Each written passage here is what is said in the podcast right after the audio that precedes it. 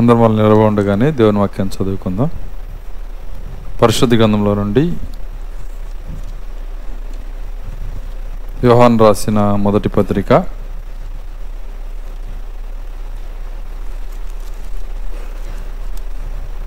ఒకటో అధ్యాయము. ఒకటో వచ్చి నుంచి చదువుకుందాం.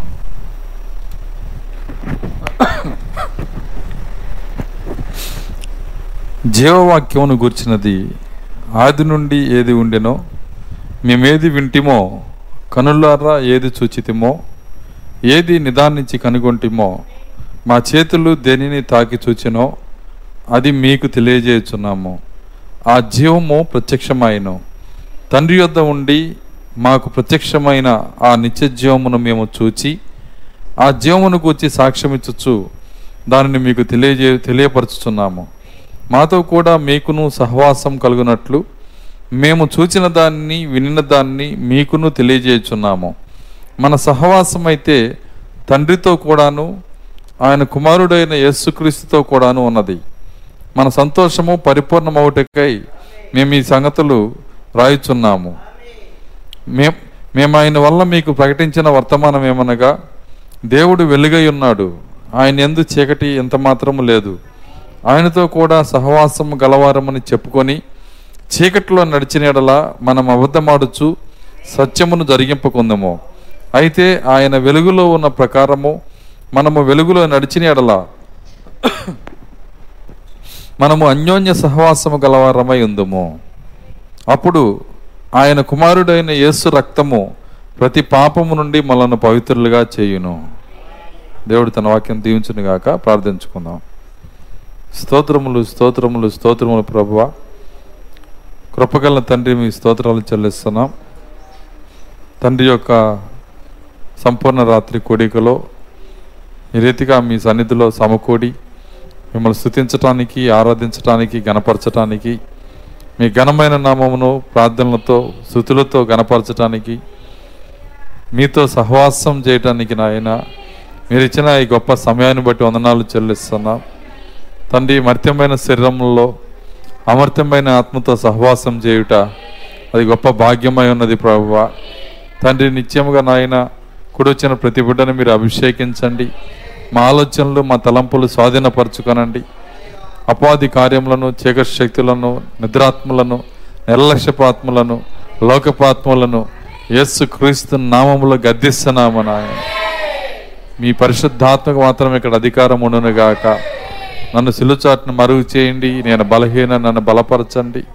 మీరే మాట్లాడి మీ నామానికి మహిమ తెచ్చుకోమని యేసుక్రీస్తు నామలో ప్రార్థించి వేడుకొంచున్నాము తండ్రి. ఆమె కూర్చున్నాం.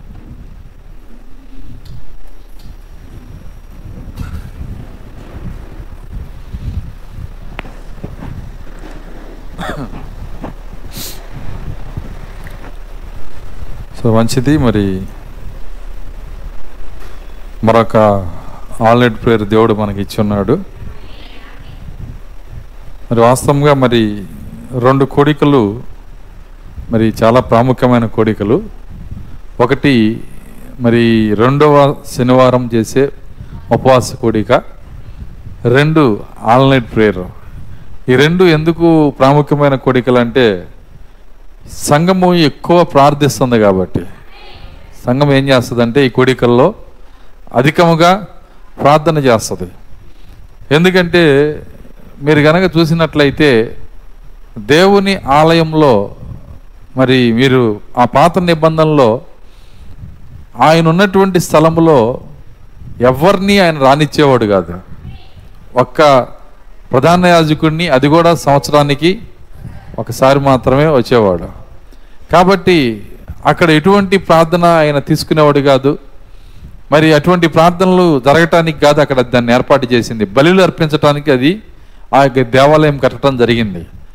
కానీ అప్పుడే ఆయన ఒక ప్రవచనాన్ని చెప్పాడు. ఏమని చెప్పాడంటే నా మందిరము సమస్త జనులకి పాత మందిరములో ఒక అన్యుడు వెళ్తే రాళ్ళతో కొట్టి చంపేస్తారు. కానీ ఆయన ఆ రోజే ఏమన్నాడంటే నా మందిరము సమస్త జనులకి బలిపే బలి అర్పించే మందిరం అయింది అనలేదు ఆయన. ఏం మందిరం అయిద్దంట కాబట్టి ఆయన మందిరం ఇక్కడ ఉంది. ఈ మందిరంలో ఏం జరగాలని ఆయన కోరుకున్నాడు? ఏం జరగాలండి? ప్రార్థన. చూడండి మరి చర్చికి వచ్చి చక్కగా వాక్యం స్టార్ట్ అయ్యటానికి వచ్చి వాక్యం ఆమె అనంగానే మరి ఇక్కడి నుంచి వెళ్ళిపోతే మనం ఏం చేసి వెళ్తున్నాం ఇక్కడికి వచ్చి? కనీసం విన్నవాక్యాన్నైనా జీవితంలో పడతాం మరి జీవిస్తామంటే అది లేదు. ఆయన అందుకే ఒక మాట ఆయన ఏమన్నాడంటే నా మందిరము సమస్త జనులకు ప్రార్థనా మందిరం అవును. కాబట్టి ఆయన చెప్పిన ప్రార్థనా మందిరంగా ఈ మందిరం కూడా ఉండాలని మరి ఆ రెండు దినాలు దేవుడు ఏర్పాటు చేశాడు. దేవుని స్తోత్రం. మలెలుయ్య ఇంకో మాట చెప్పాలంటే మరి అయితే ఆదివారం ప్రార్థన లేదండి అని చాలామంది అడుగుతారు. దానికే ప్రవక్త ఒక క్రమమును కూడా చెప్పాడు. ఏం చెప్పాడంటే ఆయన క్రమము? మరి దాన్ని మనము దేవుని చిత్తమైతే వచ్చే వారం నుంచి మనం పాటించుకుంటూ వెళ్దాం. ఆయన చెప్పినటువంటి క్రమ కొద్దిగా నేను చదివి వినిపిస్తాను. ఇందులోనే ఈ మాట చెప్పడానికి ముందే మత్త ఇరవై ఒకటి పదమూడు చెప్పాడు. చూడండి మత్త ఇరవై ఒకటి పదమూడు. మనం చదివా ఇప్పుడు మాట్లాడింది.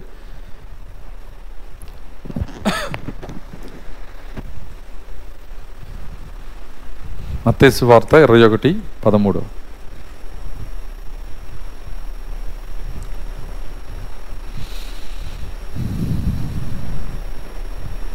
నా మందిరము నా మందిరము ప్రార్థనా మందిరం అనబడును అని రాయబడి ఉన్నది.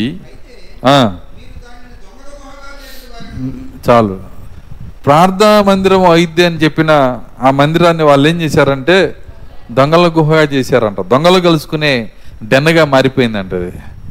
చూడండి అయితే ఇక్కడ నిజమైన ప్రార్థనా మందిరాన్ని ఆ ప్రవచన రూపంలో నెరవేర్చే ఒక గడిలోకి మనం వచ్చాము ఈరోజు. ఆయన ఏర్పాటు చేసుకున్న మందిరంలో ఖచ్చితంగా ప్రార్థన జరగాలి. ఖచ్చితంగా ప్రార్థన జరగాలి. ప్రార్థనను ఆయన ఇష్టపడుతున్నాడు. దానికే ప్రవక్త ఇది ఇది చెప్పిన తర్వాత ఈ యొక్క పుస్తకంలో తర్వాత భాగం ఏమంటున్నారంటే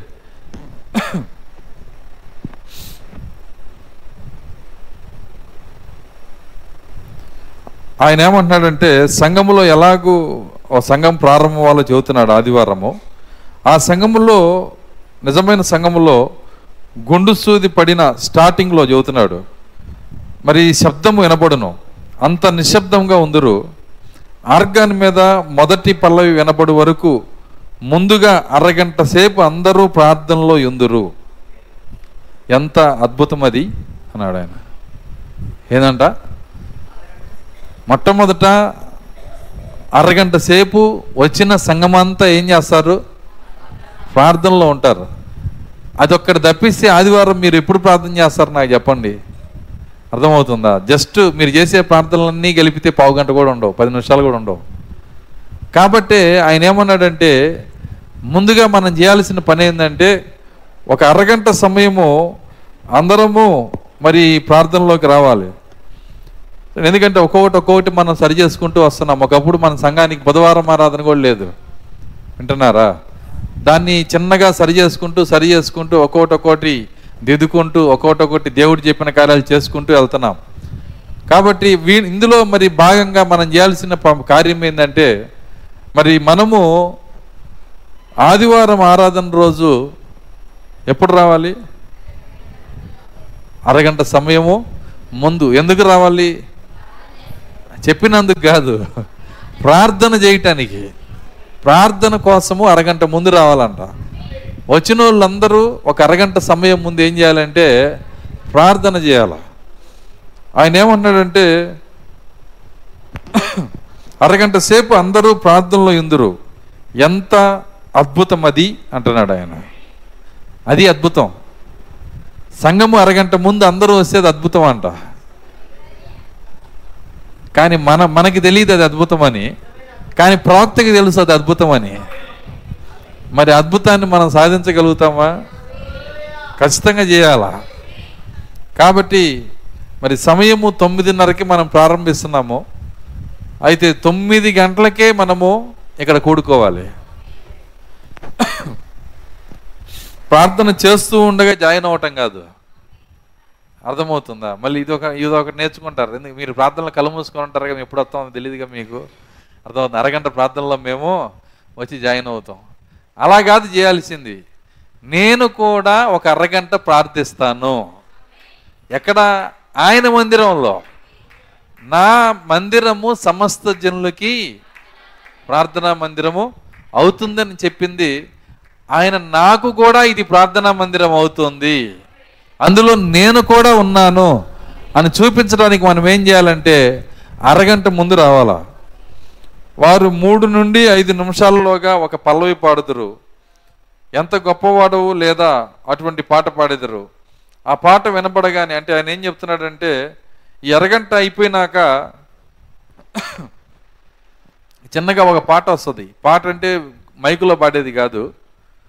ఆ యొక్క దాన్ని ఏమంటారు కీప్యాడ్ కానీ లేదన్నా దాంట్లో అమేజింగ్ గ్రేస్ కానీ చిన్నగా. అంటే అరగంట అయిపోయిందంటే దానికి గుర్తు ఏంటంటే ఒక మహిమకరమైన ఒక పాటను ప్లే చేస్తూ ఉంటారు.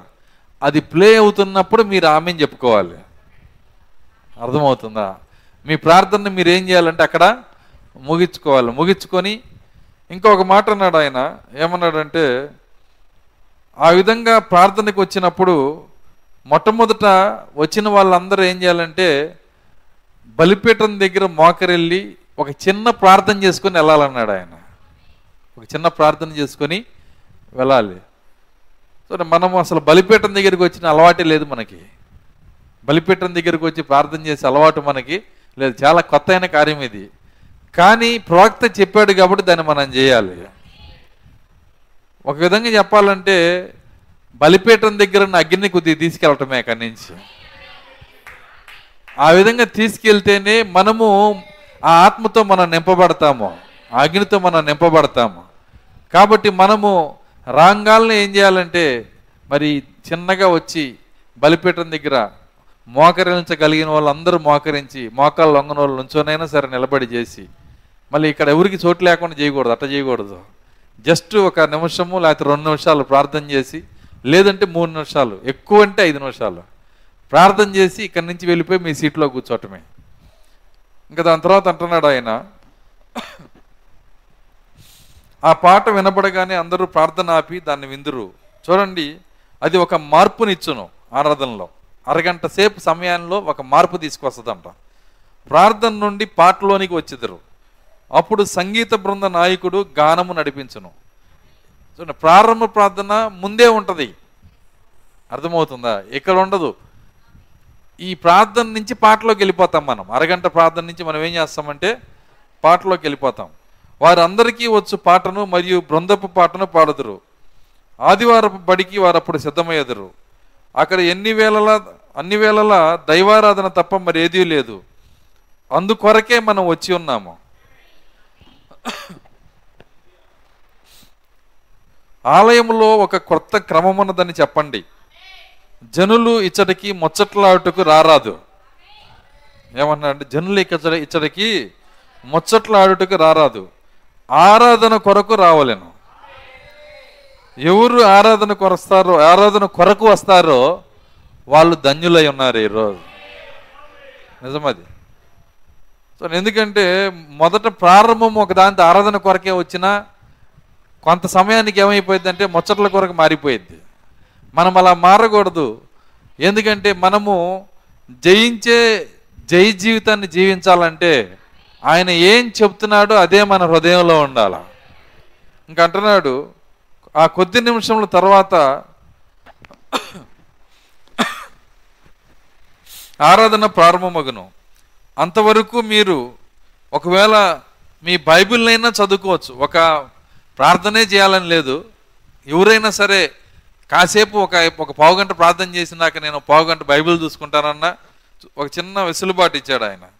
అంతవరకు మీ బైబిల్ చదవట కానీ తల వంచి నెమ్మదిగా ప్రార్థించట కానీ చేయవలను.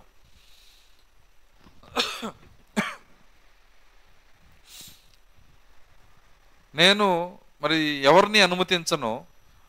ద్వారపాలకుల ద్వారముల యొద్ద ఉండి ఎవరు మాట్లాడకుండా చూస్తున్నారు. మీరు మాట్లాడుకోవలసినది బయట మాట్లాడుకొని లోనికి రండి. నీవు ఆశించినట్లయితే బలిపీఠం వద్దకు వచ్చి నీవు నిశ్శబ్దంగా ప్రార్థించు. మళ్ళీ ఇక్కడ ప్రార్థించేటప్పుడు సౌండ్ బయట రాకూడదు. ప్రార్థించమన్నారు కదా అని చెప్పి ఇదిగో ప్రభు నేను వచ్చానంటే చూపించకూడదు అర్థమవుతుందా? సైలెంట్గా ప్రార్థించాలా?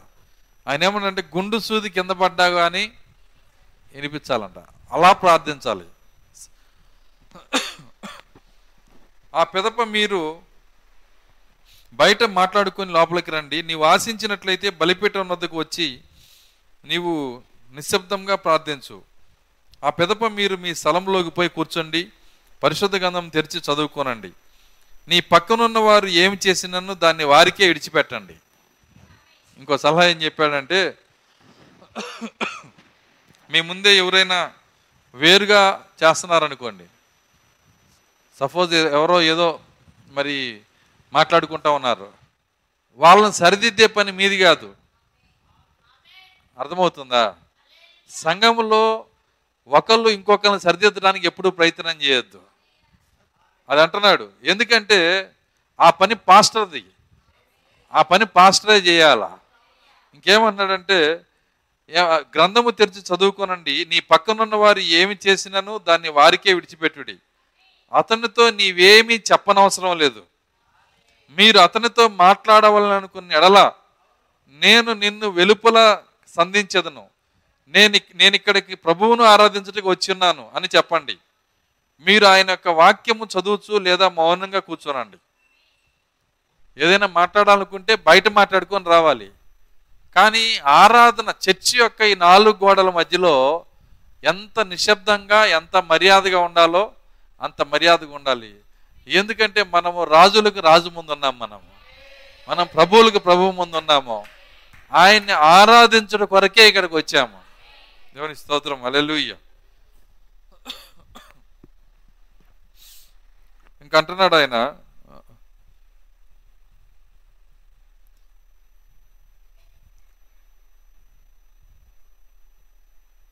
ఓ మనకు వివిధ మార్గములు ఉన్నవి మనము కొందరు బలిపీఠం నద్దుకు రావాలని ఉన్నారు. అది మంచిది. నేను దాన్ని ఇష్టపడుతున్నాను. ప్రతి ఒక్కరూ తప్పక రావాలని బలిపీఠం వద్దకు వచ్చి కొంచెం సేపు ప్రార్థించవాలని నేను భావిస్తున్నాను. ప్రతి ఒక్కరూ తప్పక రావాలని బలిపీఠం వద్దకు వచ్చి కొంచెం సేపు ప్రార్థించవాలని నేను భావిస్తున్నాను. మన ప్రవక్త ఇష్టపడుతున్నాడు ఆయన భావిస్తున్నాడు. ఆయన భావించింది సత్యమని నేను చెప్తాను. మరి మీకు సత్యమైతే అది మీరు కూడా చెప్పండి. ప్రతి ఒక్కరూ బలిపీఠం వద్దకు రావాలని ప్రవక్త కోరుతున్నాడు. కాబట్టి ఈ మొదటి క్రమము ఆరాధనకు ముందటి క్రమం అనేది మన సంఘానికి ఇది అవసరము. ఎందుకంటే అది ఆ క్రమంలో మనము జయిస్తే అరగంట సేపు ప్రార్థన గొప్ప అద్భుతంగా ఉంటుందని ప్రవక్త చెప్పాడు.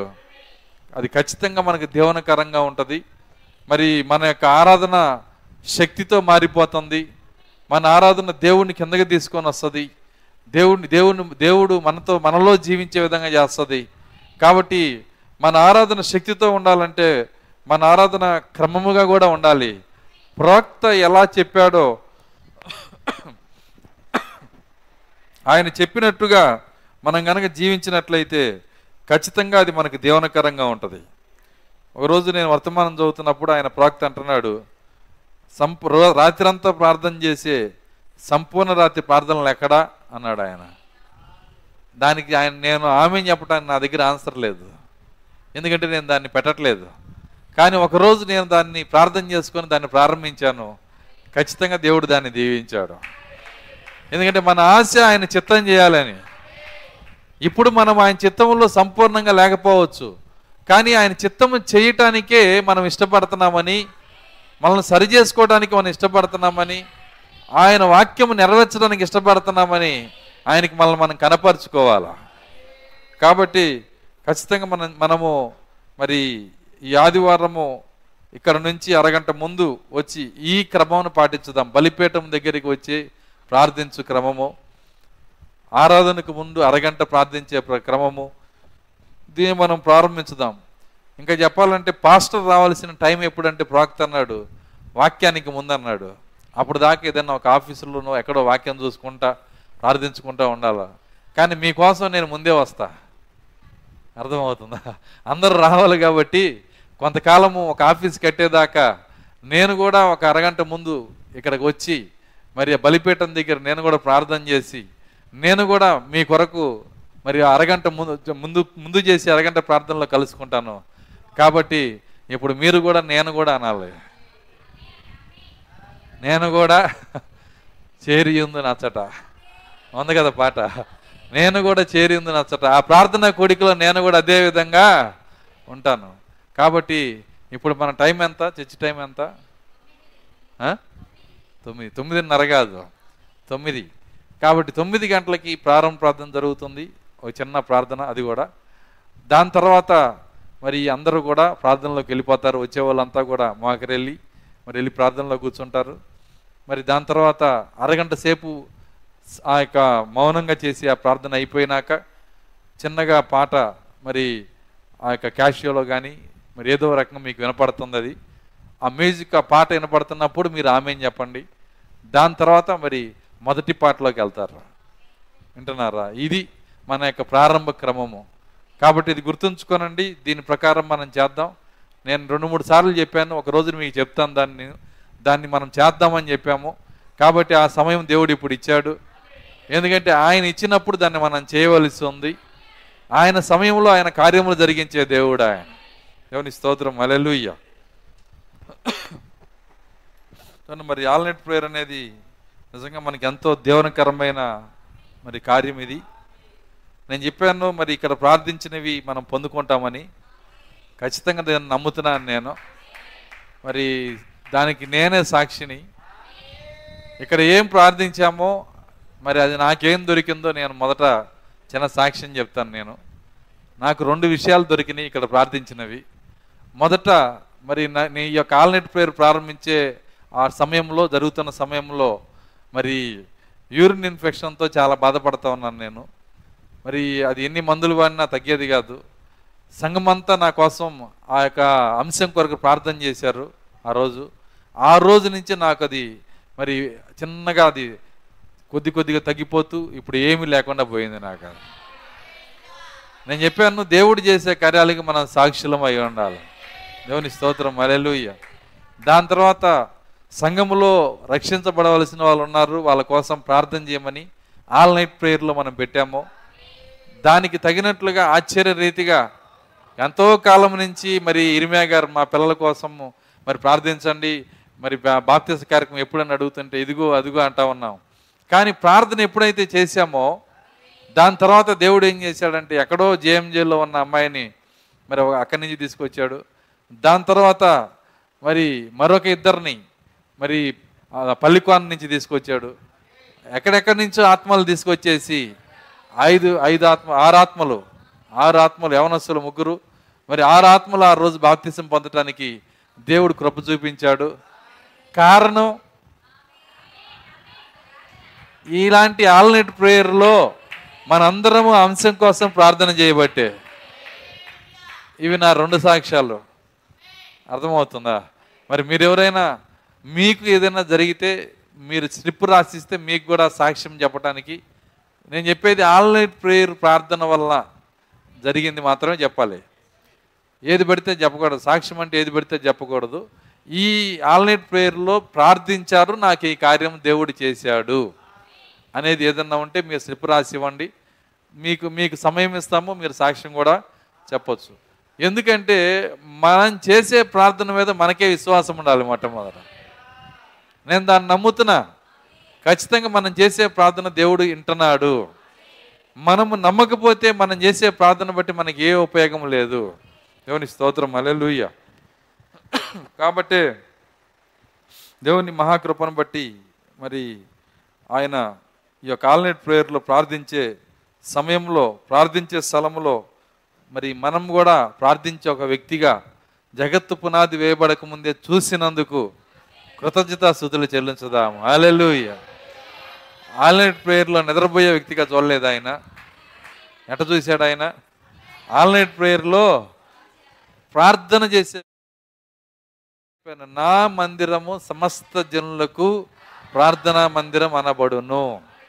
కాబట్టి ఆ ప్రవచనము ఇప్పుడు దేవుడు నెరవేరుస్తున్నాడు. నా నెరవేర్పులో మనం ఒక భాగమై ఉన్నాము. మన చర్చిలు బలర్పించేవి కాదు. మన సంఘాల్లో దూడలు గొర్రెలు బలిర్పించే స్థలము కాదు ఇది. ఇక్కడ దేవుడు కోరుకుంటున్న ప్రాముఖ్యమైన అంశం ఏంటంటే ప్రార్థన. దేవుని స్తోత్రం అలెలుయ్య కాబట్టి మీరు అరగంట ప్రార్థనలు కనుక పాల్గొనకపోతే మీ ఆదివారపు ఆరాధన అసంపూర్ణ ఆరాధన. మీ ఆరాధన ఏం ఆరాధన అండి అది? అసంపూర్ణ ఆరాధన. మీరు ఆల్నైట్ ప్రేయర్లో మీరు ఉపవాస కోడికలో పాల్గొనకపోతే నీ ప్రార్థనా జీవితమే అసంపూర్ణ ప్రార్థనా జీవితము. కాబట్టి మనము ఖచ్చితంగా ఆయన మందిరంలో ప్రార్థించమని కోరాడు గనక ఆయన మందిరానికి వచ్చి మనం ప్రార్థించే వారిగా ఉండాలి. దేవుని స్తోత్రం. అలెలుయ్య సరే మంచిది. మరి కొద్ది నిమిషాలు దేవుని వాక్యాన్ని మనం చూద్దాం. ఇప్పటికి ఇరవై నిమిషాలు అయిపోయింది. Twenty minutes. సరే ఒక నలభై ఐదు నిమిషాలు లేదంటే ఒక గంట లోపు దేవుని వాక్యాన్ని మనం చూద్దాం. మనం చదివినటువంటి మూలవాక్యంలో ఆయన ఏమంటున్నాడంటే జీవవాక్యమును గుర్చినది ఆది నుండి ఏది ఉండినో మేము ఏది వింటిమో కన్నులారా ఏది చూచితమో ఏది నిదానించి కనుగొంటిమో మా చేతులు దేనిని తాకి చూచినో అది మీకు తెలియజేయుచున్నాము. ఈ మాటలు దేన్ని గురించి మాట్లాడుతున్నాయి అంటే దేవునితో ఒక మర్త్య మానవుని సహవాసం గురించి మాట్లాడుతున్నాయి. ఒక మరణము మరణించే శరీరములో ఉన్న ఒక మానవుడు నిత్య జీవమును తాకి చూశాడంట. వింటున్నారా? ఎంత గొప్ప మాట ఇది అని మనం చూసినట్లయితే మరి యోహాను మరణంలో ఉన్న శరీరముతో ఆయన ఏమంటున్నాడంటే మేము నిత్య జీవమును తాకి చూశాము. తండ్రి యొద్ద నుంచి ప్రత్యక్షమైన జీవమును ఆ ప్రత్యక్షమైన ఆ నిత్య జీవమును మేము చూచి ఆ జీవమును గురించి సాక్ష్యమిచ్చుచు దాన్ని మీకు తెలియపరచుచున్నాము. మాతో కూడా మీకును సహవాసము కలుగునట్లు మేము చూచిన దాన్ని వినిన దాన్ని మీకు తెలియజేయుచున్నాము. యోహానుకు మాత్రమే ఆ సహవాసం కాదు మాతో కూడా మీకు కూడా ఆ సహవాసము కలుగునట్లు. యోహాను వింటున్నారా? ఈ యొక్క శిష్యుడైన యోహాను శరీరంలో ఉన్నప్పుడు ఆయన రొమ్మున అనుకొని ఆయన తాకి చూశాడు. అయితే ఇప్పుడు ఈయన ఈ కార్యము రాసేటప్పటికి యేసుక్రీస్తు లేడు. ఈ పత్రిక రాసేటప్పటికి యేసుక్రీస్తు లేడు. కానీ యేసుక్రీస్తు ఆయన ఏమంటున్నాడంటే యోహాను నేను ఆయన తాకి చూశాను. నేను కాదు మేము తాకి చూశాము. అయితే నాకు మాకు మాత్రమే కాదు ఆ సహవాసం మీకు కూడా దొరికిద్ది అంటున్నాడు ఆయన. ఎట్లా దొరికిద్దో నాకు చెప్పండి. మనం ఎట్లా తాకగలం ఆయన్ని? ఎలా మనము ఎందుకంటే ఆయన చనిపోయి వెళ్ళిపోయాడు ఆయన. చనిపోయి తిరిగి లేచి యేసుక్రీస్తు వెళ్ళిపోయాడు.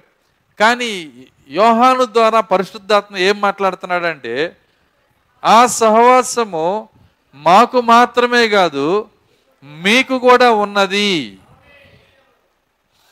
సో నా జీవమును మీరు తాకొచ్చు ఆమె చెప్పగలరా? ఎందుకంటే ఈరోజు నా యొక్క అంశము మరి ఆ పేరు నేను చెప్పలేదు.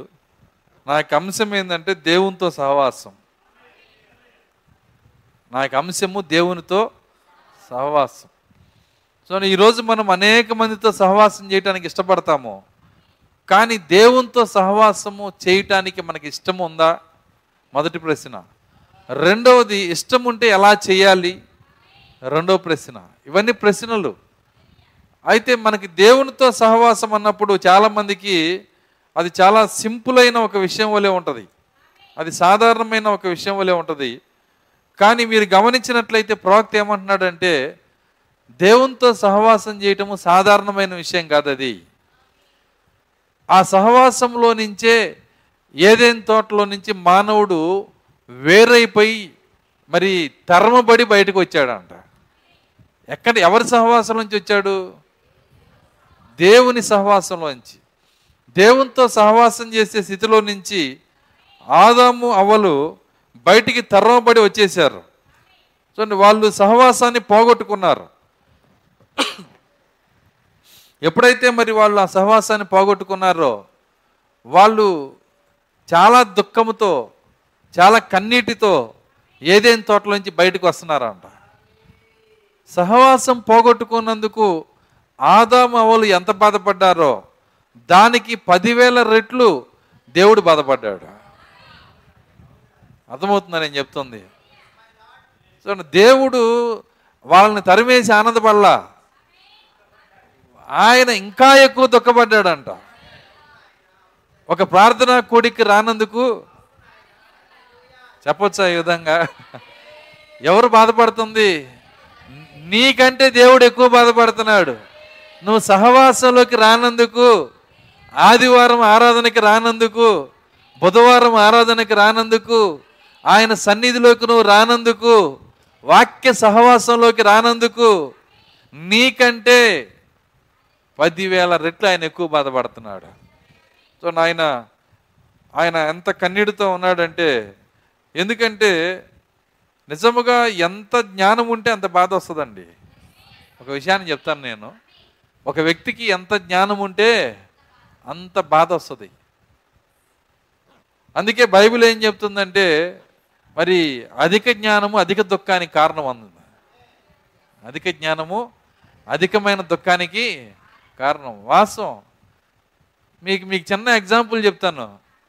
ఒక ఒక చిన్న పిల్లవాడు వాడిని ప్యాంట్ షర్ట్ తీసేస్తే ఒక రెండు సంవత్సరాల పిల్లవాడికి వాడు ఏం బాధపడ్డు? అర్థమవుతుందా? దాని తర్వాత ఒక ఐదారు సంవత్సరాల పిల్లోడికి తీసేస్తే వాడు కొద్దిగా మెలికిలు తిరుగుతాడు. ఎందుకంటే వాడికి జ్ఞానం పెరిగింది కదా. అదే అదే ఇంకొద్దిగా వయసు పెరిగిన వ్యక్తికి అలా జరిగిందనుకో. వింటున్నారా? అలా కాకుండా దేశ ప్రధానికో అధ్యక్షుడికో జరిగిందనుకో. అర్థమైంది నేను చెప్పింది? అది ఇంకా ఘోరమైన కార్యం. ఇప్పుడు సృష్టికర్తకి శిలో పైన దిగంబరిగా మారాడు ఆయన. మీరు చూస్తున్న డ్రెస్ లేదు ఆయనకి. ప్రవక్త అంటున్నాడు ఆయన. ఆ చరిత్రకారుడు గోచి పెట్టాడు ఆయనకి. ఆయనకి అట్లాంటిది కూడా ఏమీ లేదు. ఆయన ఆయన ఎంత అవమానంతో ఎంత బాధపడ్డాడంటే ఆయన రక్తము నీరు వేరైపోయేంతగా అన్నాడు ఆయన. ఆ జ్ఞానమును బట్టే ఆయనకి అంత బాధ కలిగిందంట. ఆయన కలిగిన దైవిక జ్ఞానాన్ని బట్టే అంత బాధ. సంఘంలో నువ్వు మూర్ఖంగా ఉంటే నీకే బాధ లేదు. అర్థమైంది నేను చెప్పింది? నీకు గనక కావలసినంత మూర్ఖత్వం ఉందనుకో నీకు ఎలాంటి బాధ? రాదు. కానీ ఆత్మీయంగా ఎదుగుతున్నావు అనుకో నీకు బాధ వస్తుంది. ఎంత ఎదుగుతావో అంత బాధ వస్తుంది. పౌలు గారు అంటున్నారు ఇదియు కాక సంగములను గురించిన వేదన నాకు ఉందంటున్నాడు ఆయన. ఎన్ని బాధలు ఆయనకు తెలుసా? ఎంత వేదన ఎంత దిగులు ఆత్మల పట్ల ఎంత భారమో. చూడండి ఆయన జాగారములు ఆకలి దప్పులు చూడండి మరి మరలా మరి ఆ- కపటమైన సహోదరుల ద్వారా ఇబ్బందులు. ఒకటి కాదు ఆయన లిస్ట్ అవుట్ చేశాడు అన్ని. ఇవన్నీ కాక సంఘములన్నిటిని గురించిన భారము నాకుందంటున్నాడు. ఆయన అంత జ్ఞానములు ఎదిగాడు కాబట్టి ఆయనకి అంత భారం వచ్చింది. నీ భారాన్ని బట్టి నేను జ్ఞానం కొలవగలను. అర్థమైంది నేను చెప్పింది? నీకున్న భారమును బట్టి నీకున్న జ్ఞానాన్ని నేను కొలవగలను. నీ జ్ఞానము దేని బట్టి తెలుస్తుంది ఇక్కడ? నీకున్న భారమును బట్టే దేవుని కార్యముల పట్ల నీకున్న భారము దైవిక కార్యముల పట్ల నీకున్న ఆలోచన దిగులు నీ ప్రార్థన నీ కన్నీరు. వింటున్నారా? నిజమది. ఎందుకంటే బైబిల్లో ఒక ప్రవక్త ఉన్నాడు. ఆయన ఒక విచిత్రమైన ప్రార్థన చేశాడు. అయ్యా చెరువు నా నెత్తి మీద ఉంటే బాగుండు అన్నాడు ఆయన. ఎవరైనా ఇర్మియా. చూడండి చెరువు నా నెత్తి మీద ఉంటే ఏడవటానికి కొన్నిసార్లు నాకు కన్నీరు కూడా రావట్లేదు. దేవుడు ఎంతగా ఆయన ప్రార్థన ఇష్టపడతాడంటే ప్రార్థించే ఇర్మియాలు మనలో లెగవాలి. ఆమె చెప్పగలరా? ఆయన అంటున్నాడు ప్రవక్త దినాల్లో ఉన్న భక్తుల గురించి మాట్లాడుతున్నాడు. వాళ్ళు ఎంతగా రాత్రంతా భారంతో ప్రార్థన చేసి చేసి ఆ కళ్ళు కళ్ళు అంటే కళ్ళు కాయలు కాసి బాధపడి బో టిఫిన్ చేయడానికి కూడా మరి వాళ్ళకి శక్తి లేకపోతే ఆయన భార్య స్పూన్తో తినిపించేదంట. అసలు వాళ్ళ భారం చూడండి. యథార్థమైన భారము యథార్థమైన జీవితము. ఎందుకంటే వాళ్ళకి అంత జ్ఞానం ఉంది. జ్ఞానం ఏం చేస్తుందంటే బాధని భారాన్ని తీసుకొస్తుంది. ఎవరైతే భారంతో ఉంటారో జ్ఞానంతో ఉంటారో వాళ్ళకి భయం వస్తుంది. మీకు తెలుసా ఈరోజు న్యూక్లియర్ బాంబు ఆ యుద్ధం గురించి మన దేశంలో ఎవరు భయపడరు? వింటున్నారా? ఎవరినైనా ఒక్కళ్ళ నోటి నుంచి అన్నా అనుయుద్ధం వస్తుందని చెప్పి భయపడే వాళ్ళు ఎవరైనా ఉంటారా అంటే పత్రికా ఎడిటర్లను టీవీ యాంకర్లు తప్పితే ఎవరు భయపడరు?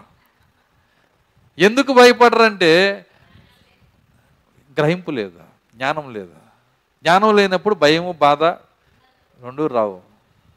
అర్థమవుతుందా? నీకు గనక దేవుడు జ్ఞానం ఇస్తే ఆటోమేటిక్గా భయము దిగులు వచ్చేస్తుంది నీ లోపలికి.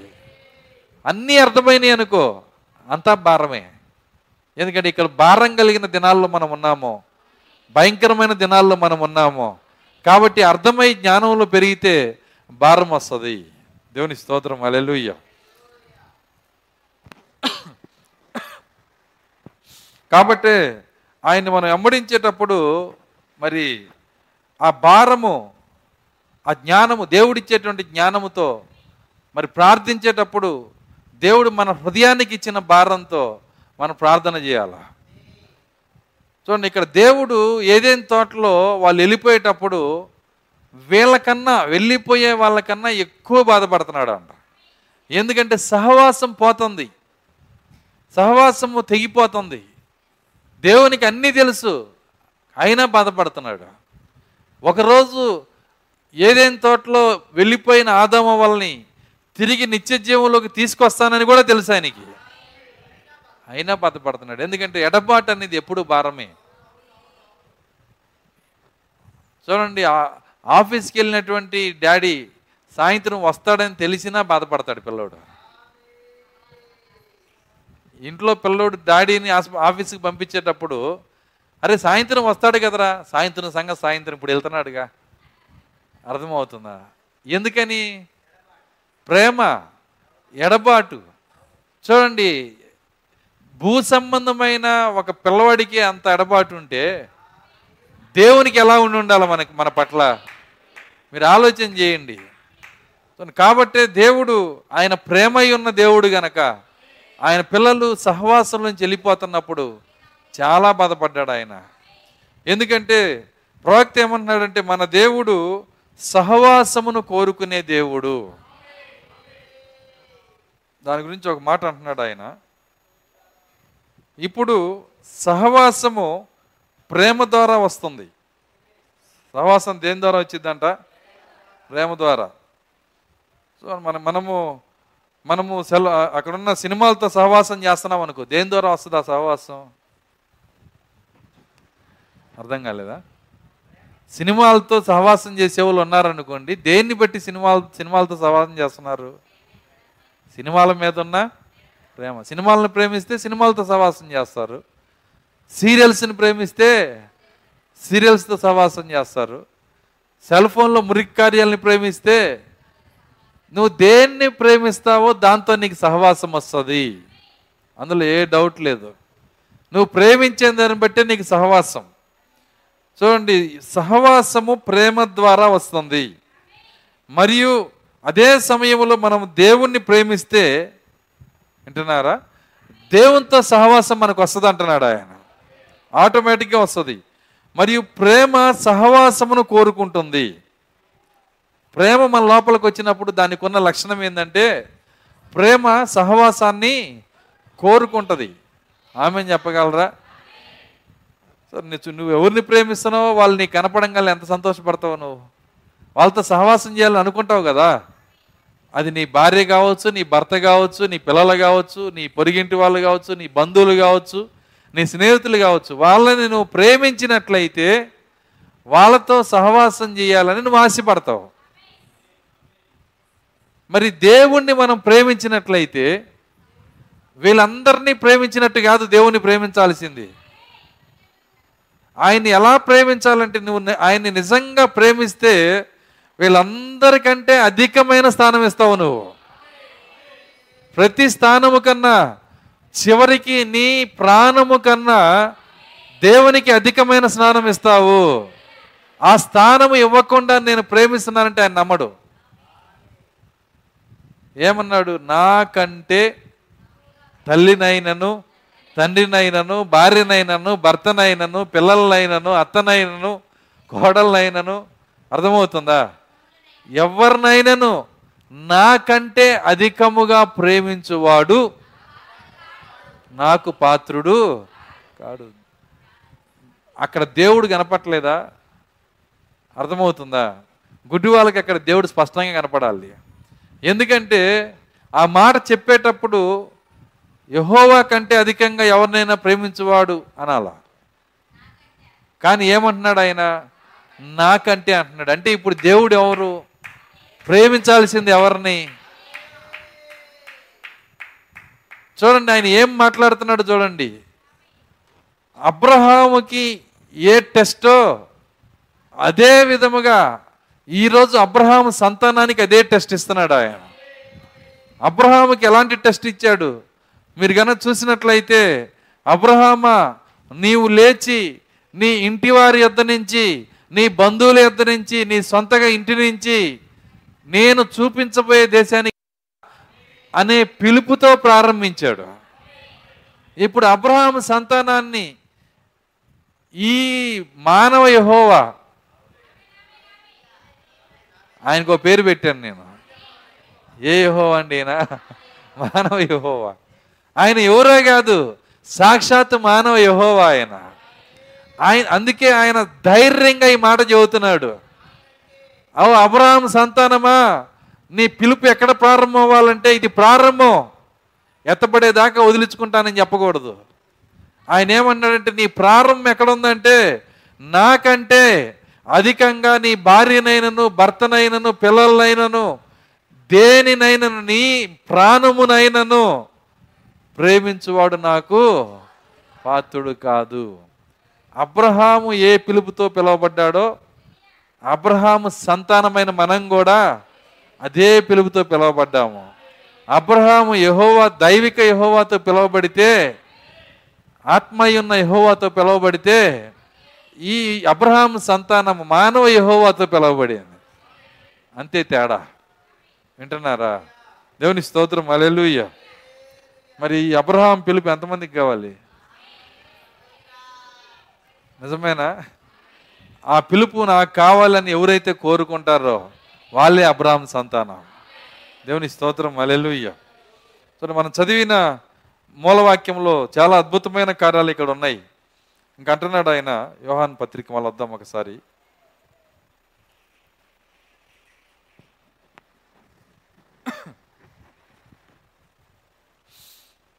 ఐదో వచనం ఒకటి ఐదు. మేము ఆయన వలన విని మీకు ప్రకటించు వర్తమానం ఏమనగా దేవుడు వెలుగై ఉన్నాడు. ఆయన ఎందు చీకటి ఎంత మాత్రమో లేదు. ఆయనతో కూడా సహవాసం గలవారమని చెప్పుకొని చీకట్లో నడిచిన ఎడల మనం అబద్ధమాడుచు సత్యమును జరిగింపక అందము. దేవుడు వెలుగై ఉన్నాడు. అసలు ఈ వెలుగు చీకట్లేదు తెలిస్తే కదా దేవుడు వెలుగై ఉన్నాడని చెప్పటానికి. దేవుడు ట్యూబ్ లైట్ అయి లేడు. అర్థమవుతుందా? ట్యూబ్లైట్ చూస్తే వెలుగుతుంది కదా దేవుడు కూడా అట్ట అట్లా వెలుగుతాడు కావాలి. అది కాదు వెలుగంటే.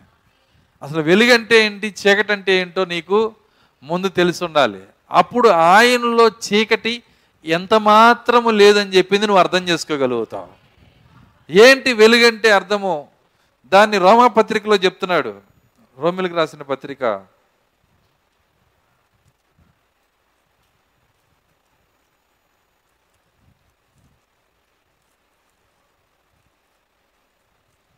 పదమూడో అధ్యాయము.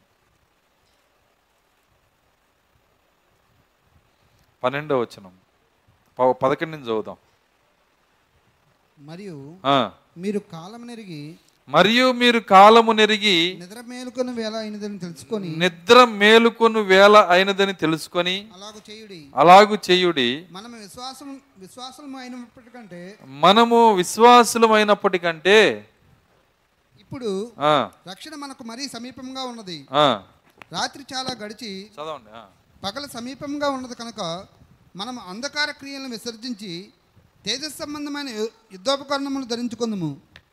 అల్లరితో కూడిన ఆటపాటలైనను ఒక్క నిమిషం. ఏం క్రియలు విసర్జించాలంట? ఏం క్రియలు విసర్జించాలని చెప్పాడు?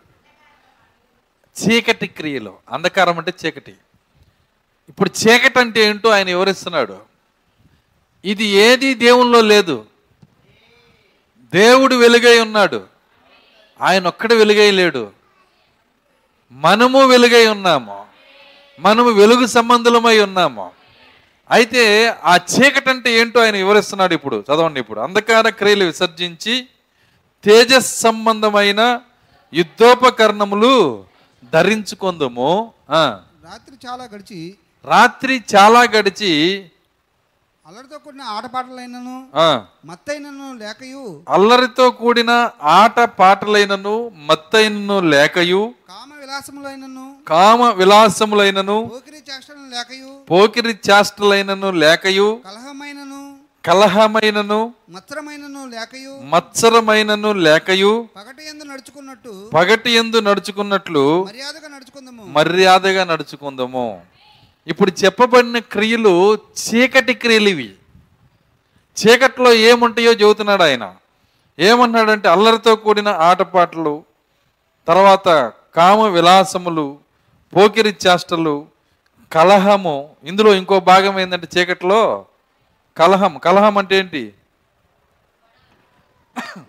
కలహం అంటే ఏందండి? పొట్లాటలు కలహం గొడవలు.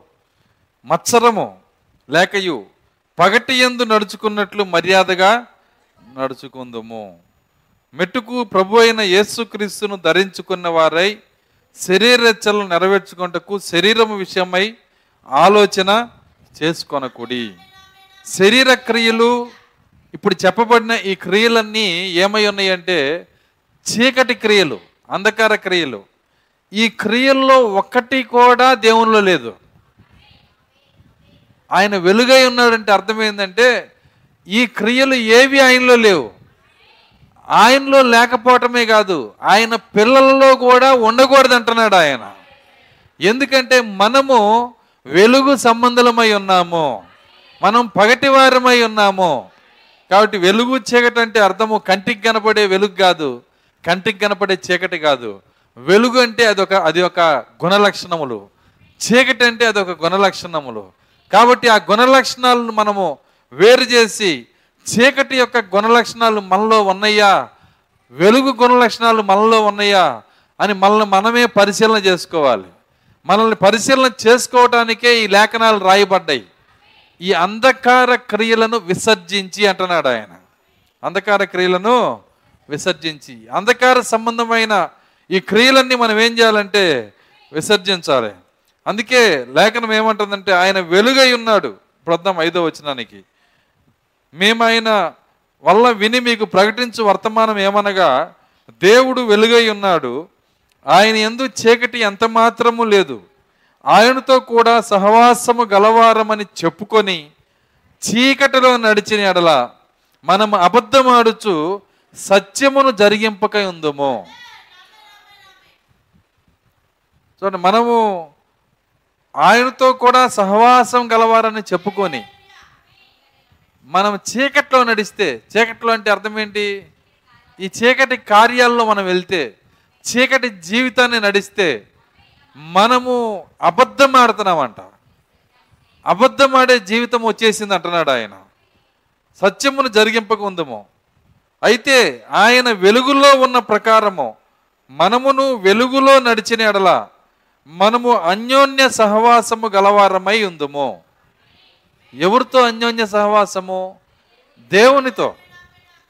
చూడండి దేవునితో సహవాసం చేసే ఒక మార్గాన్ని ఇక్కడ యోహాను ద్వారా దేవుడు మాట్లాడుతున్నాడు ఈ పత్రికలో. ఎలా మనం సహవాసం చేయాలంటే మొదట చీకటిని మనలో నుంచి బయటికి నెట్టేసేయాలి. అంధకార క్రియలన్నీ బయటికి మనము నెట్టేసేయాలి. అవి నెట్టకుండా దేవుణ్ణి కౌగిలించుకుంటే ఉపయోగం లేదు. మనము ఎంతగా ఆయన పాదాలు పట్టుకొని ఏడ్చినా ఉపయోగం లేదు. నిన్ను నీవు నీ లోపల ఉన్న అంధకార క్రియల్ని చీకటి క్రియల్ని అసహించుకొని నువ్వు బయటికి నెట్టేసి అప్పుడు నువ్వు ఆయన పాదాలు పట్టుకుంటే నీకు ఆయన సహవాసం దొరుకుతుంది. మొదట నీకు మా ఈ చీకటి క్రియల విషయంలో నీకు నిజమైన యథార్థమైన మారు మనసు నువ్వు కలిగి ఉండాలి. నిజమైన యథార్థమైన మారు మనసు నువ్వు కలిగి ఉండాలి. ఎప్పుడైతే నువ్వు ఆ యొక్క మరి చీకటి కార్యాలను తోసేస్తావో అప్పుడు ఆ వెలుగులో నువ్వు నడిచిన ఎడల వెలుగులో నడిచిన ఎడల అంటున్నాడు. చాలా జాగ్రత్త పట్టుకోవాలి ఇక్కడ. ఆయన ఏమంటున్నాడంటే వెలుగులో నడవటం అంటే అర్థం ఏంటంటే వెలుగు ఏంటో కాదు ఈ గడియ వర్తమానము. వింటున్నారా? ఆయన నక్షత్రానికి ఏది ఇస్తున్నాడో అది వెలుగు. ఇంకా మీకు క్లియర్గా అర్థమవటాన్ని చెబుతున్నా. ఎందుకంటే దేవుడు మరి ఆయన ముందుగానే చెప్పాడు. ఏమన్నాడంటే యోహాను స్వార్థ పదకొండులో మీరు పగలు నడుస్తున్నారు బాగానే ఉంది. రాత్రి వస్తుంది. రాత్రి వచ్చినప్పుడు మీరు తొట్టుపడతారన్నాడు ఆయన. చెప్పాడా లేదా? రాత్రి నడుచువాడు ఖచ్చితంగా తొట్టుపడతాడు ఎందుకంటే నీతి సూర్యుడు వెళ్ళిపోయాడు. నీతి సూర్యుడు ఆ ఆ గల్ గలలియా ఆ గలలియా కొండ మీద నుంచి ఆయన ఏమయ్యాడంటే పైకి ఎత్తబడి ఆరోహణమై వెళ్ళిపోయాడు. సూర్యుడు వెళ్ళిపోయాడు. వెళ్ళిపోయినాక తన సంగమును వెలుగులో నడిపించడానికి దేవుడు ఏడు నక్షత్రాలు ఎన్నుకున్నాడు ఆయన. వింటున్నారా? సూర్యుడు లేడు.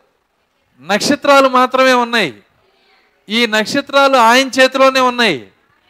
ఈ నక్షత్రాల నుంచి వచ్చే వెలుగులో నువ్వు నడవాలంటే ముందు చీకటి నువ్వు తీసేసేయాలి లోపల నుంచి.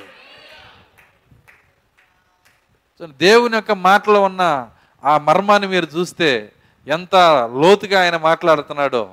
ఒక్క మాట చాలు మన జీవితం అంతా సరిపోయిద్ది. అంత అంత గొప్ప కార్యాలు దేవుడు ఆయన వాక్యంలో రాయించి పెట్టాడు. ఆయన అంటున్నాడు ఏమన్నాడంటే నువ్వు వెలుగులో నడవాలంటే ఆయన వెలుగులో ఉన్న ప్రకారము మనము వెలుగులో నడిచిన ఎడల మనము అన్యోన్య సహవాసము గలవారమై ఉందము. నీవు ఈ నక్షత్రముల ద్వారా వచ్చే వెలుగును నువ్వు తీసుకోకుండా ఆయనతో నీకు అన్యోన్య సహవాసము లేదు. అర్థమైందని నేను చెప్పింది? అంటే భూమి మీద కూడా కాదు అది.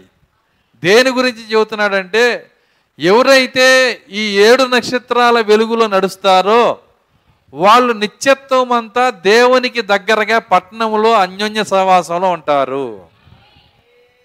అర్థమైందా నేను చెప్పింది? అర్థం కాకపోతే రాసుకొని మళ్ళీ నన్ను అడగండి నేను చెప్తాను. చాలా చాలా లోతైన విషయం కాదు ఇది. కానీ మనకి టైం పద పన్నెండు పదొక్కు పన్నెండు అవుతాను అర్థం కావట్లేదు అనుకుంటున్నాను నేను. అర్థమవుతుందా? కొద్దిగా కొద్దిగా ఏమవుతుందంటే పగలల్లా మనం కష్టపడి ఇప్పటికే మనకి మరి ఈ దినానికి కావలసినటువంటి మరి మెదడుకి మేత అంతా అయిపోయింది. మెద మెదడు ఏం చేస్తుందంటే నిద్రపోవాలనిపిస్తుంది. ఇప్పుడు ఈ టైంలో నేను మెసేజ్ చెబుతుంటే ఏమైందంటే దాన్ని తీసుకునే అవకాశం ఉండదు. కానీ కృప ఎవరికి ఉంటుందో వాళ్ళు ఎక్కడున్నా వినగలుగుతారు. దేవునితో మనకి అన్యోన్య సహవాసము డిక్లేర్ చేశాడు ఆయన. ఎవరైతే ఆయన వెలుగులో నడుస్తారో నడిచిన వారికి ఆయన సహవాసం ఇస్తాడు. దేవుని స్తోత్రం. అలెల్లుయ్య నిజమది. ఎందుకంటే ఈరోజు మనము మరి ఆయన వెలుగులో నడుస్తున్నాము అని చెప్పినట్లయితే ఆయన అన్నాడు మొట్టమొదట చీకటి క్రియలు మనలో నుంచి వెళ్ళిపోవాలి. చీకట్లో నడుస్తూ నేను నేను వెలుగులో నడుస్తున్నాను అని చెప్తే మనం అబద్ధం ఆడుతున్నాము? వెలుగంటే ఏంటో కాదు ఏడు సంఘకాల వర్తమానికుల ద్వారా వచ్చిన వర్తమానమే వెలుగై ఉన్నది. అయితే ఈ వెలుగు మనం జీవిస్తున్న ఈ గడియలో ఏడు రెట్లు ఇస్తానని వాగ్దానం చేశాడు ఆయన. వెలుగు కథ ఇది. అర్థమవుతుందా? ఏంటి ఆయన ఏషియాలో ఏడు రెట్లు ఇస్తానని వెలుగు అన్నాడంటే ఈ మొదటి వ్యవహాన పత్రిక ఒకటిలో చెప్పిన వెలుగే. ఇది ఆరు సంఘకాలాల్లో ఒక రెట్లు ఇస్తే మన సంఘకాలంలో ఆయన ఏం చేశాడంటే ఏడు రెట్లు ఇచ్చాడు. ఇక ఏడు రెట్లు వెలుగు వస్తే కనీసం నీడ కూడా పడకూడదు అక్కడ.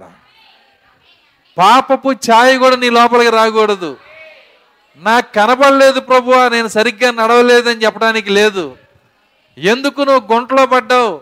ఎందుకు పాపంలో పడ్డావు? ఎందుకు నువ్వు నీవు పళ్ళెరగొట్టుకున్నావు ఎందుకు నువ్వు తప్పిపోయావంటే నాకు సరిగ్గా కనపడలేదు ప్రభువా అంత వెలుగు లేదని చెప్పటానికి లేదు. ఎందుకంటే దేవుడు అన్నాడు నీకు వేడు రెట్లు వెలుగిచ్చాను నేను.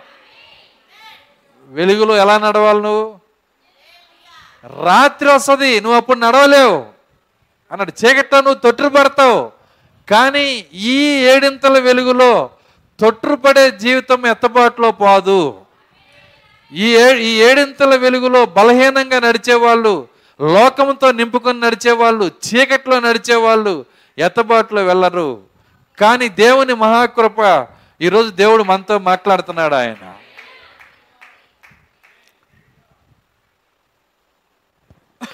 ఎందుకంటే మనం జీవిస్తున్న ఈ దినం ఎలాంటి దినం అంటే ఇది ఒక ప్రత్యేకమైన దినము. మనం జీవిస్తున్నటువంటి సమయంలో ఆయన అనేక వాగ్దానాలు చేశాడు. కొన్ని ఛాయలు చూస్తే మీకు అర్థమవుతుంది. బైబిల్లో మనం చదివిన తెసలోనికి రాసిన పత్రికలో ప్రతి ఆదివారం చదువుతాము. అక్కడ ఆయన ఏమన్నాడంటే ఆయన ఒక కార్యాన్ని చెప్తున్నాడు. దేవుడు స్వయముగా దిగొస్తాడని రాశాడు అక్కడ. ఆయన స్వయముగా ఇక్కడ నివసించే సమయం ఇదే. ఆయన తన ప్రజలతో ఒక రాజ్యాన్ని స్థాపించిన సమయం కూడా ఇదే. తన ప్రజల్ని పరిపాలించే సమయం కూడా ఇదే. నిజమది. ఎందుకంటే పాత నిబంధన ఛాయ కొత్త నిబంధన నిజస్వరూపము ఆ పాత నిబంధన మీరు చూసినట్లయితే మరి న్యాయాధిపతుల కాలం వచ్చింది. ఆ న్యాయాధిపతుల కాలం వచ్చిన తర్వాత మరి అక్కడ ఆ న్యాయాధులు న్యాయాధిపతుల సమయం అయిపోయిన తర్వాత ఎవరి కాలం వచ్చింది? వింటున్నారా? న్యాయాధిపతుల సమయం అయిపోయినాక ఏ ప్రవక్త కాలం వచ్చినది? ఒకళ్ళు చెప్పారు ఏ కాలం అండి అది పొద్దున్నే అడగండి పాస్ గారు ఇప్పుడు అడిగితే ఎట్ట అంటున్నారా? కొంతమంది నుంచి నాకు లోపల నుంచి అట్ట వినపడుతుంది. నేను అందుకే ప్రశ్నించేది ఎందుకంటే మీరు మీరు అలర్ట్ అవుతారని. న్యాయాధిపతుల కాలం అయిన తర్వాత ఎవరి కాలం వచ్చిందండి? సమయాల కాలం. ఎందుకంటే న్యాయాధిపతులు ఎవరంటే ఆ మొదటి సంఘకాలికులు. సంఘకాలాలు అయిపోయిన తర్వాత సమయలు ప్రోక్తున్నాడు అక్కడ. వింటున్నారా? చూడండి ఈ సమయలు ప్రవక్త యొక్క నేడే మన ప్రవక్త. సమయలు నీడ మన ప్రవక్త నిజస్వరూపం. ఈ మాట వింటే డినామినేషన్ వాళ్ళు ఉరేసుకుని చచ్చిపోతారు. వాని ఇబ్బంది ఏం లేదు. సత్యం ఇది. అర్థమవుతుందా? ఎవరు ఎటుపోయినా సత్యం సత్యమే అది. సమయలు నీడ మన ప్రవక్త నిజస్వరూపం. ఎలియాజర్ నీడ మన ప్రవక్త నిజస్వరూపము. దేవుని స్తోత్రం అలెలుయ్య సో అనేకమైన నీడలు ఆయన పెట్టుకుంటా వచ్చాడు. అసలు పాత నిబంధనే నీడ. నేను చెప్పానా? బైబిల్ చెప్పిందా? బైబిలే చెప్తుంది. పాత నిబంధనే నీడ. నీడ ఉన్నట్లయితే నిజస్వరూపం కూడా ఉండి ఉంటుంది. సో నా నీడ అక్కడ పడుతుంది. గోడ మీద పడుతుంది. నీడ కాదు చూడాల్సింది. ఇక్కడ నిజస్వరూపం కూడా ఉంది. జ్ఞానం కలిగిన బుద్ధి కలిగిన ఎవరైనా నీడని చూడరు. దేని చూస్తారు చిన్నప్పుడు నీడల్లో నడిచేవాళ్ళం. రాత్రుల పూట ఒక మనిషి వచ్చేటప్పుడు నీడ ముందు వచ్చేది. మన ఫ్రెండ్ ఎక్కడో అక్కడ ఉంటాడు నీడ ముందే వచ్చేసేది. అర్థమవుతుందా? నీడను బట్టి గుర్తుపట్టే వాళ్ళం వచ్చేవాడు ఎవడనేది. ఆ నీడ దగ్గరకు వచ్చినాక కూడా నీడతోనే మాట్లాడుతున్నాం అనుకో. మనకి మైండ్ పోయిందని అర్థం. నీడ ఎవరిదో వాళ్ళని చూస్తాం మనం. నిజమేనా? ఇక నీడకి ప్రాముఖ్యత ఇయ్యం అసలు స్వరూపం ఎవరో వాళ్ళని చూస్తాం. కాబట్టి అసలు స్వరూపం ఎవరు? మన ప్రవక్తే. చూడండి సమయల్. ఈ గడియ సమయల్. ఈ గడియ దానియల్. అర్థమవుతుందా? ఇవన్నీ వాళ్ళందరూ నీడలు. ఈ గడియ ప్రవక్త నిజస్వరూపమై ఉన్నాడు. సో ఆయన మనం చూసినట్లయితే ఈ సంఘకాలంలో అయిపోయిన తర్వాత అక్కడ ఏం జరిగిందంటే న్యాయాధిపతుల కాలం అయిపోయిన తర్వాత వాళ్ళందరూ కలిసి ఏమన్నారంటే ఒకే ఒక మాట అన్నారంట. మేము యేసుని ద్వారం బయట నుంచో పెడతామన్నారంట. అర్థం కాల? అట్లా లేదు కదా పాస్టర్ గారు. సమయాల దగ్గర ఏసీ ఎక్కడ ఉన్నాడు ఏసుని దూరం బయట నుంచో పెడతామని వాళ్ళు ఎప్పుడు అన్నారు? మీరేంది ఎట్టబడితే అట్ట చదువుతున్నారు చూడండి మీరు జాగ్రత్తగా దీన్ని అర్థం చేసుకోవాలి. వాళ్ళు ఏమన్నారంటే సరే చదవండి. సమయాల గ్రంథము ఎనిమిదో అధ్యాయము ఏడు నుంచి చదువుదాం.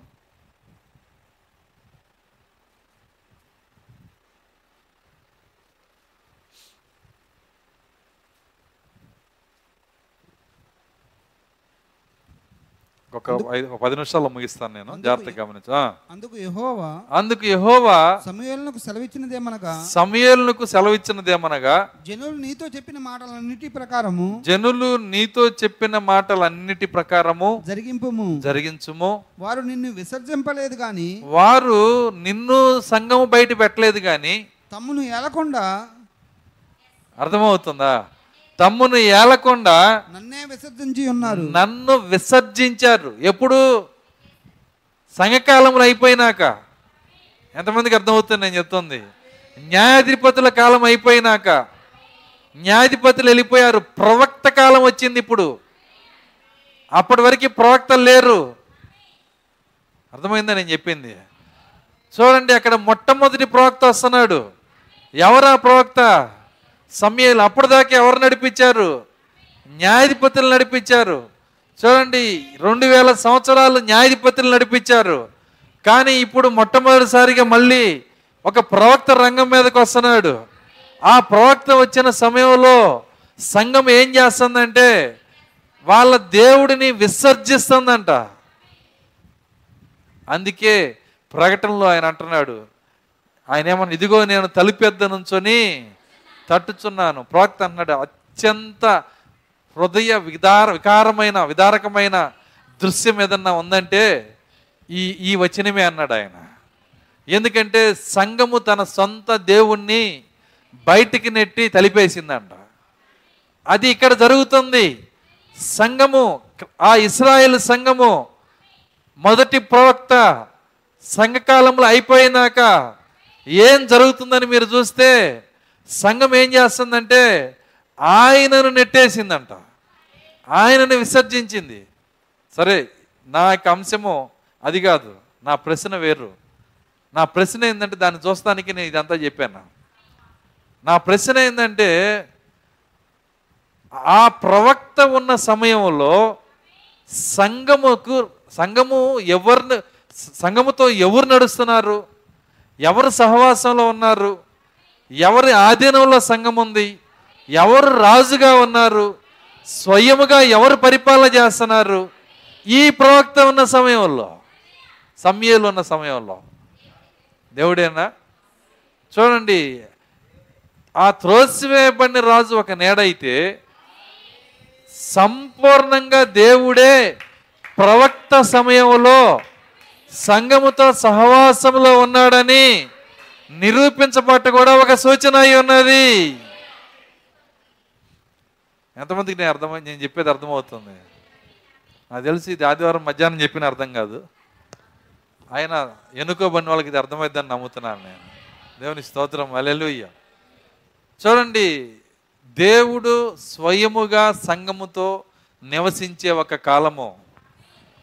ఈరోజు మనం దాన్ని కలిగి ఉన్నాము.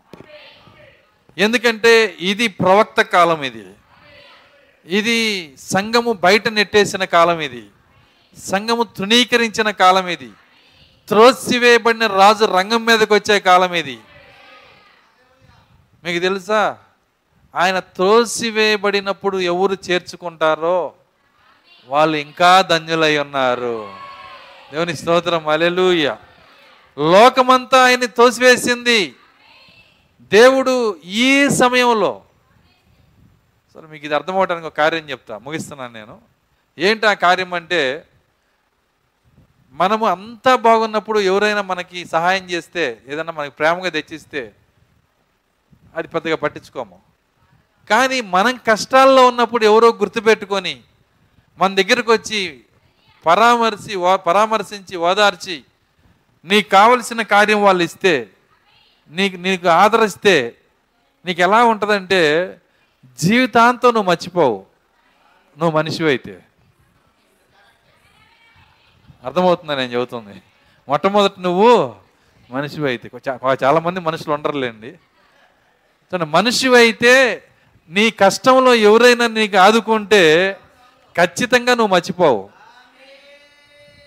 ఎప్పుడు నువ్వు ఎలాంటి వాళ్ళని ఎక్కువ ప్రేమిస్తావంటే నీ కష్టంలో నిన్ను చూసిన వాళ్ళని. అందుకే బైబిల్ ఏమంటుందంటే నవ్వుతున్న వాళ్ళ మీద వాళ్ళ మీద మీ దృష్టి పెట్టమాకండి. దుఃఖిస్తున్న వాళ్ళ మీద మీ కనుదృష్టి పెట్టండి. వాళ్ళ ఇంటికి పొండి. అక్కడికి పోయే వ్యక్తికి విలువ ఎక్కువ. ఎందుకు చెప్పాడు తెలుసా? పొద్దున్నుంచి రాత్రి దాకా రాక్ అండ్ రోల్ పార్టీలకను క్లబ్బులు తిరిగితే ఏమొచ్చింది నీకు? అర్థమవుతుందా? ఈ ప్రజలు అలవాటు ఏంటంటే ఆ ఫంక్షన్కి ఈ ఫంక్షన్కి పోతూ ఉంటారు. అసలు ఈరోజు పెద్ద పెద్ద విషయం ఏంటంటే పెళ్ళిళ్ళకన్నా పోతున్నారు కానీ అర్థమవుతుంది. మనుషులు చచ్చిపోతే పాటలా ఇది కొత్త కొత్త ట్రెండ్ అయిపోయింది. సెవెన్ సెవెన్ దగ్గరికి వెళ్ళేవాళ్ళు లేరు. వెళ్ళినా కానీ దాని గురించి ఏడ్చేవాళ్ళు లేరు. దాని గురించి బాధపడేవాళ్ళు లేరు. ఓదార్చేవాళ్ళు లేరు. అక్కడ జోకులు వేసుకుంటూ అక్కడ సెల్లు చూసుకుంటా ఎప్పుడు తీసుకెళ్తారా అని ఉరిమి చూస్తుంటారు వాళ్ళని. అర్థమవుతుందా? మానవ సంబంధాలు అలా అయిపోయినాయి. పరిస్థితులు అలా అయిపోయినాయి. ఎందుకంటే ఇప్పుడున్న పరిస్థితులు అవి. కానీ యేసు ఒక వ్యక్తిలోకి వస్తే ఎప్పుడు ఒకే రకమైన ప్రేమ ఉంటుంది. దాంట్లో ఏ మార్పు ఉండదండి. ఆయన ఏ క్వాలిటీతో మనల్ని చేశాడో అదే క్వాలిటీ ఏదైనా తోటలో ఉన్నా అంతే ఈ రోజు ఉన్నా అంతే. దేవుని స్తోత్రం అలెలుయ్య నా అంశంలో సగం కూడా చెప్పలా నేను. సరే నెక్స్ట్ నెక్స్ట్ నెక్స్ట్ ఆల్నెట్ పేర్లో చూద్దాం. సరే జాగ్రత్తగా గమనించండి. చెప్పబడిన అంశాలు మనసులో పెట్టుకోండి. హృదయంలో పెట్టుకోండి. ఇది ఏ సమయమో ఇది ఎలాంటి సమయమో ఇది సహవాస సమయమై ఉంది. ఇది త్రోసివేయబడిన రాజు సహవాసంతో ఎదురు చూసే సమయం అయి ఉంది. దేవుని స్తోత్రం అలెలుయ్య త్రోసివేయబడిన రాజు దగ్గరికి ఎవరు వస్తారో మీరు గమనించండి. దావీదు ఎవరిని ఎవరిని తనతో పాటు సింహాసనం మీద కూర్చోబెట్టాడో వాళ్ళకున్న క్వాలిఫికేషన్ ఏంటో ఈరోజు మనకు కూడా అదే ఉండాలన్నాడు ఆయన. ఎవరిని సింహాసనాల మీద కూర్చోబెట్టాడు? దావీదు రాజైనాకు వచ్చి చేరే వాళ్ళ దగ్గర కాదు. దావీదు ఇబ్బందిలో ఉండి పరుగులేస్తూ ఉంటే ఎక్కడ ఒక చోట కూడా స్థిరంగా ఉండకుండా తన కింద పనిచేసే వాళ్ళకి జీతాలు కూడా ఇవ్వలేని స్థితిలో సైనికులకి తిండి కూడా సరిగ్గా పెట్టలేని స్థితిలో ప్రాణం పోయిన నమ్మకంగా ఉన్నారంట వాళ్ళు. ప్రాక్త మరి ఒక ఒక ఒక ఒక వర్తమానంలో విన్నాను నేను. ఏమని చెప్తున్నారంటే దావీదు తోసేయబడిన రాజుగా ఉన్నప్పుడు బెత్తలహేమ నీళ్ళు తాగాలనిపించిందంట. ఆ బెత్తలహేమ నీళ్ళు నాకు తెచ్చిమని అడిగితే రాజు యొక్క దాహం కోసం వింటున్నారా? ప్రాణమును నీటి కంటే విలువైందిగా వి- విలువ లేనిదిగా చేసి ప్రాణము సమర్పించి మరీ యుద్ధం చేసుకుంటా పోయి నీళ్ళు పట్టుకొచ్చారంట. అక్కడ అక్కడ వర్తమానంలో ఏమంటున్నారంటే నీవు క్రీస్తుతో నువ్వు అలాగే ఉండాలి. దేవుని స్తోత్రం అలెలుయ్య అంతేకాదు నీ పాస్టర్తో కూడా నువ్వు అలాగే ఉండాలన్నాడు ఆయన.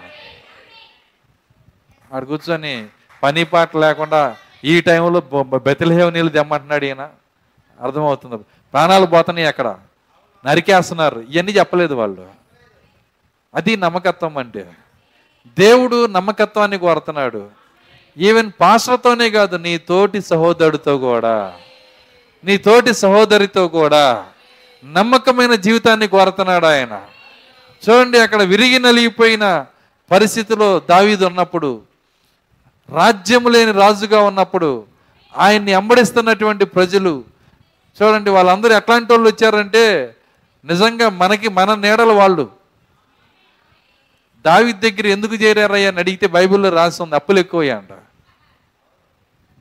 ఏమని రాశారు? అప్పులు ఎక్కువైపోయి సమాజంలో మరి ఉండలేక దిగులు పడుతూ రానా సమస్యలు గొడవలు ఏవో సమస్యలు. సమస్యలు ఎక్కువైన వాళ్ళంతా అడవిలోకి వస్తే దావీదు రాజు దొరికాడు ఆయనకి అర్థమవుతుందా? ఇక్కడ మనము కూడా అంతే. మనము క్రీస్తు దగ్గరకు రావటానికి ముందు ఏదో సమస్యలు ఏదో ఇబ్బందులు. అయితే మనకు ఒక రాజు దొరికాడు. అయితే ఆయనకి రాజ్యం లేదు. అయినా నేను ఆయనకి నమ్మకంగా ఉంటాను. దేవుని స్తోత్రం అలెలుయ్య నీవు నమ్మకంగా ఉంటే రేపు సింహాసనం నీదే. దేవుడు నమ్మకత్వాన్ని ఎదుగుతున్నాడు. దేవుని స్తోత్రం అలెలుయ్య కాబట్టి ఈరోజు ఆయన ఎలాంటి సహవాసం కోరుకుంటున్నాడంటే ఆయన విరిగి నలిగిపోయిన ఈ సమయంలో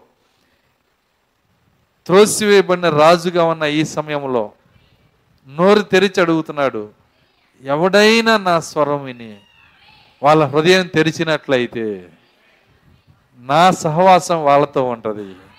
వాళ్ళ సహవాసం నాతో ఉంటుంది.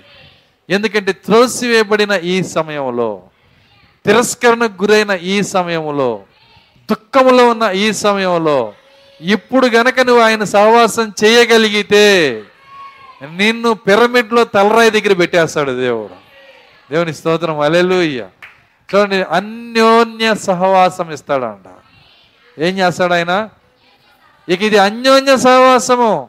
ఎవరైనా ఎప్పుడైనా యేసును దర్శించుకోవడానికి పోవాలి. మీకు తెలుసా? కలెక్టర్ గారిని దర్శించుకోవాలంటే అపాయింట్మెంట్ కావాలి. కలెక్టర్ గారిని దర్శించుకోవాలంటే ఆఫీస్కి వెళ్ళి కలవాలి.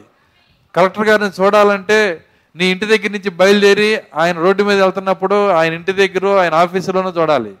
కానీ ఆయన భార్యకు అన్యోన్య సహవాసం. ఎంతమందికి అర్థమవుతుంది నేను చెప్తుంది? ఎందుకంటే ఆమె అపాయింట్మెంట్ తీసుకోవాల్సిన అవసరం లేదు. ఆమె ఉండేదే ఆయనతో గనక. ఆ కృపను ఈరోజు దేవుడు మనకి ఇస్తానని చెబుతున్నాడు ఆయన. దేవుని స్తోత్రం అల్లెలుయ్య అయితే సహవాసము మనం చేయాలి. సహవాసం చేయాలంటే చీకటిని మన లోపల నుంచి బయటికి నెట్టేసేయాలి. ప్రార్థించుకుందాం కళ్ళు మూసుకున్నాం.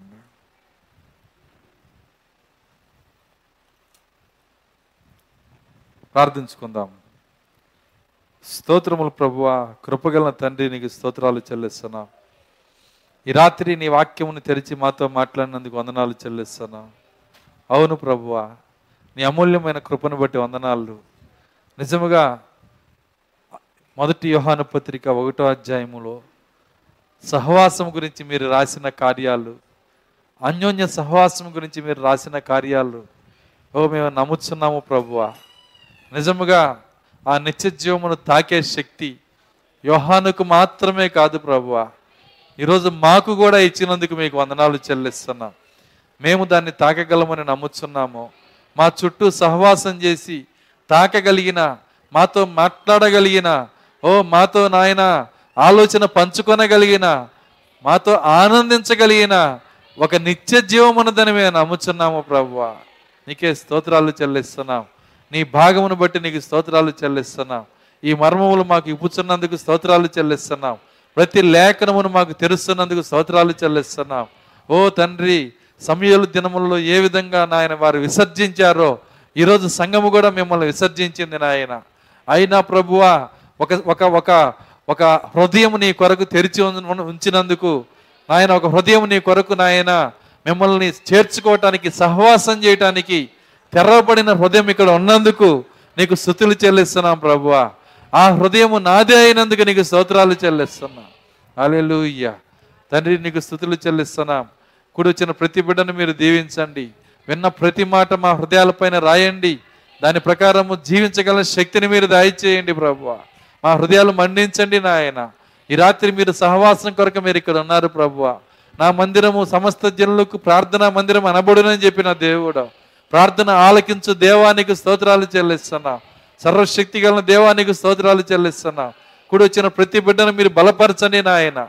ప్రార్థించు శక్తి మీరు దయచేయండి ప్రభువ. నీ పాదములు పట్టుకుని విశ్వాసము దయచేయండి నాయన. మిమ్మల్ని తాకగలిగిన హృదయములు దయచేయండి ప్రభువ. ప్రతి అంశము కొరకు నాయన.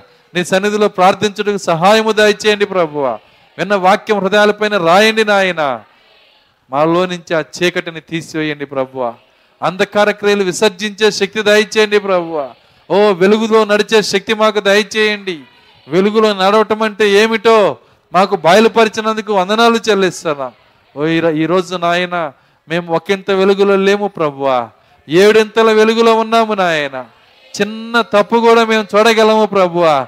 చిన్న పొరపాటు మేము కనుగొనగలము నాయన. మేము ఎంత మాత్రం తొట్టుపడలేము ప్రభువా. మా కొరకు వెలుగు ఎక్కడ ఉన్నది నాయన? నీకే స్తోత్రాలు చెల్లిస్తున్నా.